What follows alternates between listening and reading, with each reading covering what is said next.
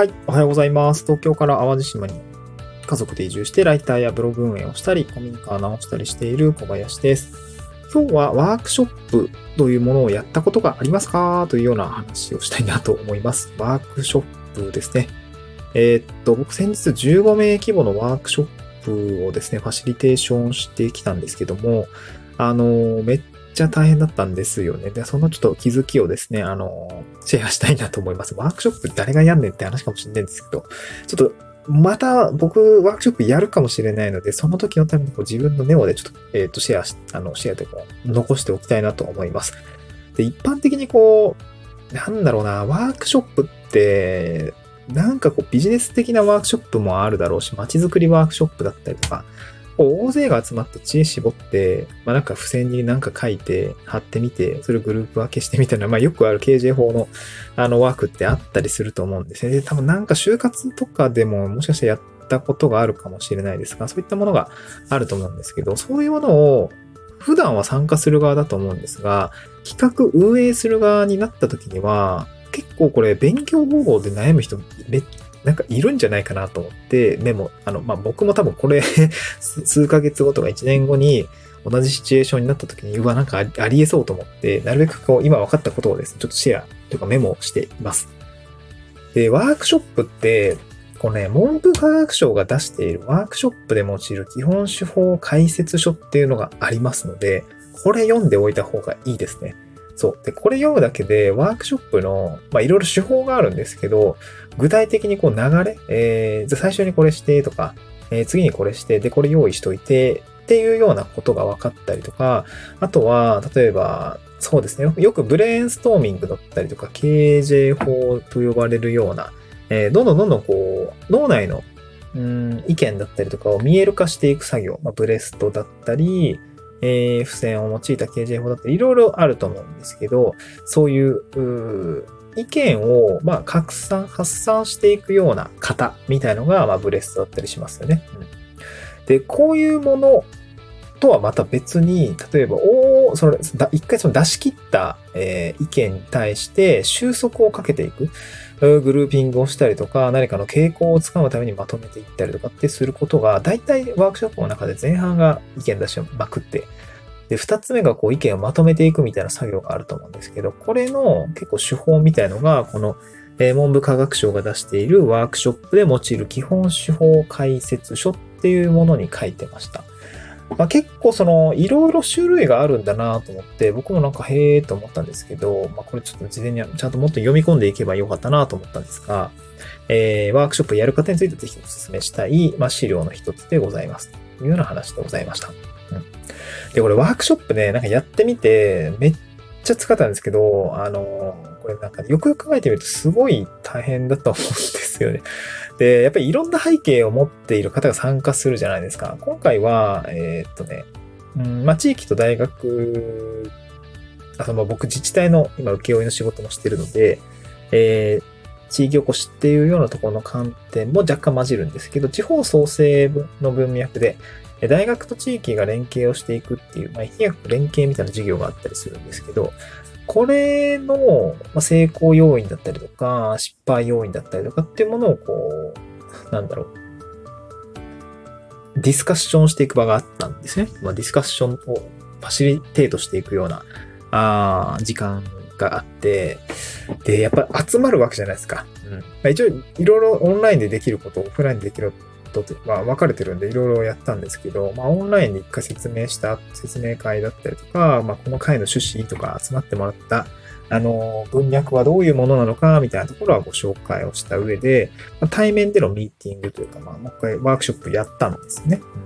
でさ、夜のね、日曜の7時ぐらいから9時ぐらいまで集まっていただくわけですよ。その数多分17人、18人ぐらいだったと思います。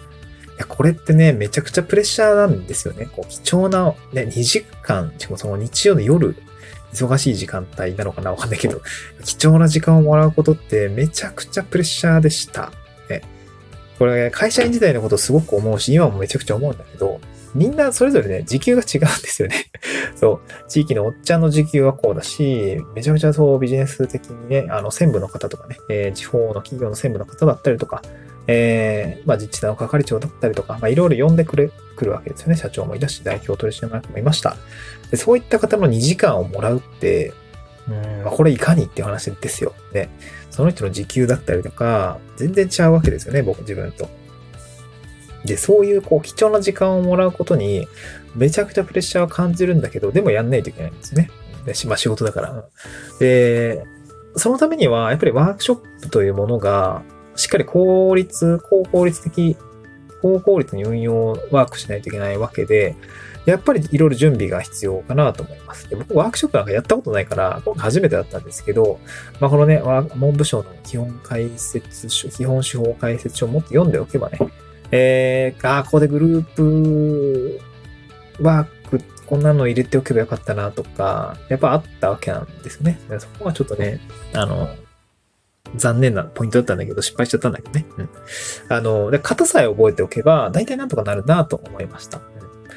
で、今回その僕がどういうふうなワークをやったのかっていうと、まあ、結構お題としては難しい内容でした。僕自身も、これ参加側だったら結構大変だろうなと思いながら、あの、聞いてたんだけど、で、まあ、まずは、あの、ブレストに近いやつですね。KJ 法と呼ばれる、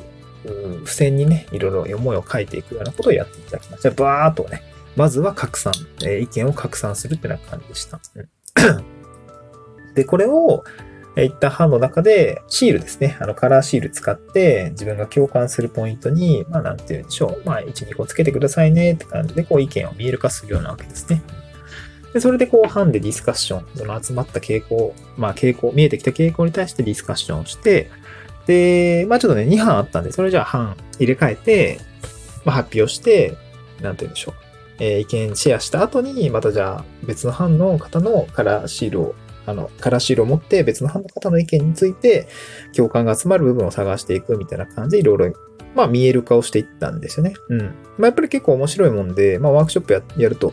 まあみんな結構なんだかんだのめり込んでいただけたんですけど、まあその中でね、やっぱりこう、傾向が見えてくるんですよね。付箋に書かれたあの紙の数だったりとか、えー、なんて言うんでしょうね。共通している意見だったりとか、まあそういうものをまあワークショップを読み解いてね、えー、ちょっと僕も取りまとめしないといけないんですけど、まあ、一旦それまでの傾向の共有ということで、メンバーの方とちょっとお話をしたりとか、なんかそういう感じでね、あの、ワークショップで進めていきました。うん。ま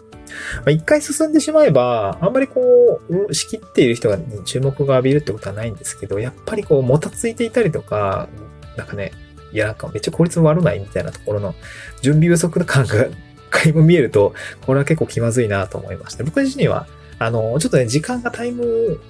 オーバーしたというか、あの、終了予定時刻の5分、10分ぐらい過ぎてしまったので、いやー、またミスってしまったなと思ったんだけど、当日はそんなにまあ、あの、もう過ぎたぞみたいな感じで、あの、罵倒されることはなかったんだけどね。まあ一応、ビジネスパーソンとして終わりの時間を守れないっていうのはね、えー、結構 NG かなと思うような感じがありますし、僕もやられて嫌だ。なんかそういうことがありましたね。で、なので、まあ、今後ね、何かしらのワークショップをやろうもんなら、この、文科省が出しているワークショップで用いる基本手法解決というものを、えー、手元に置いておくと、てか、まあ、ルックマークしておくと良いのかなというふうに思ったという話でございました。まあね、これワークショップやる機会はもしかしたら今後あるのかなどうだろうね。今回の内容が良かったたらまたなんか次回も頼みますみたいななんかありそうで怖いんだけどね。うん、とはいえワークショップ大変です。まあこれ、この、やった後取りまとめるのがまた大変なんだけどね。そう。はい、えー、ワークショップ、やってみると難しいということが、えー、大変分かりましたという話でございました。なんかね、ワークショップやるときにはまたこれを思い出して、えー、まあ、聞いて、えー、ああ、そうだ、こんなとこ気をつけないといけないなところですね、共有したいなと思います。はい、今日も聞いてくださってありがとうございました。また次回の収録でお会いしましょう。バイバイ。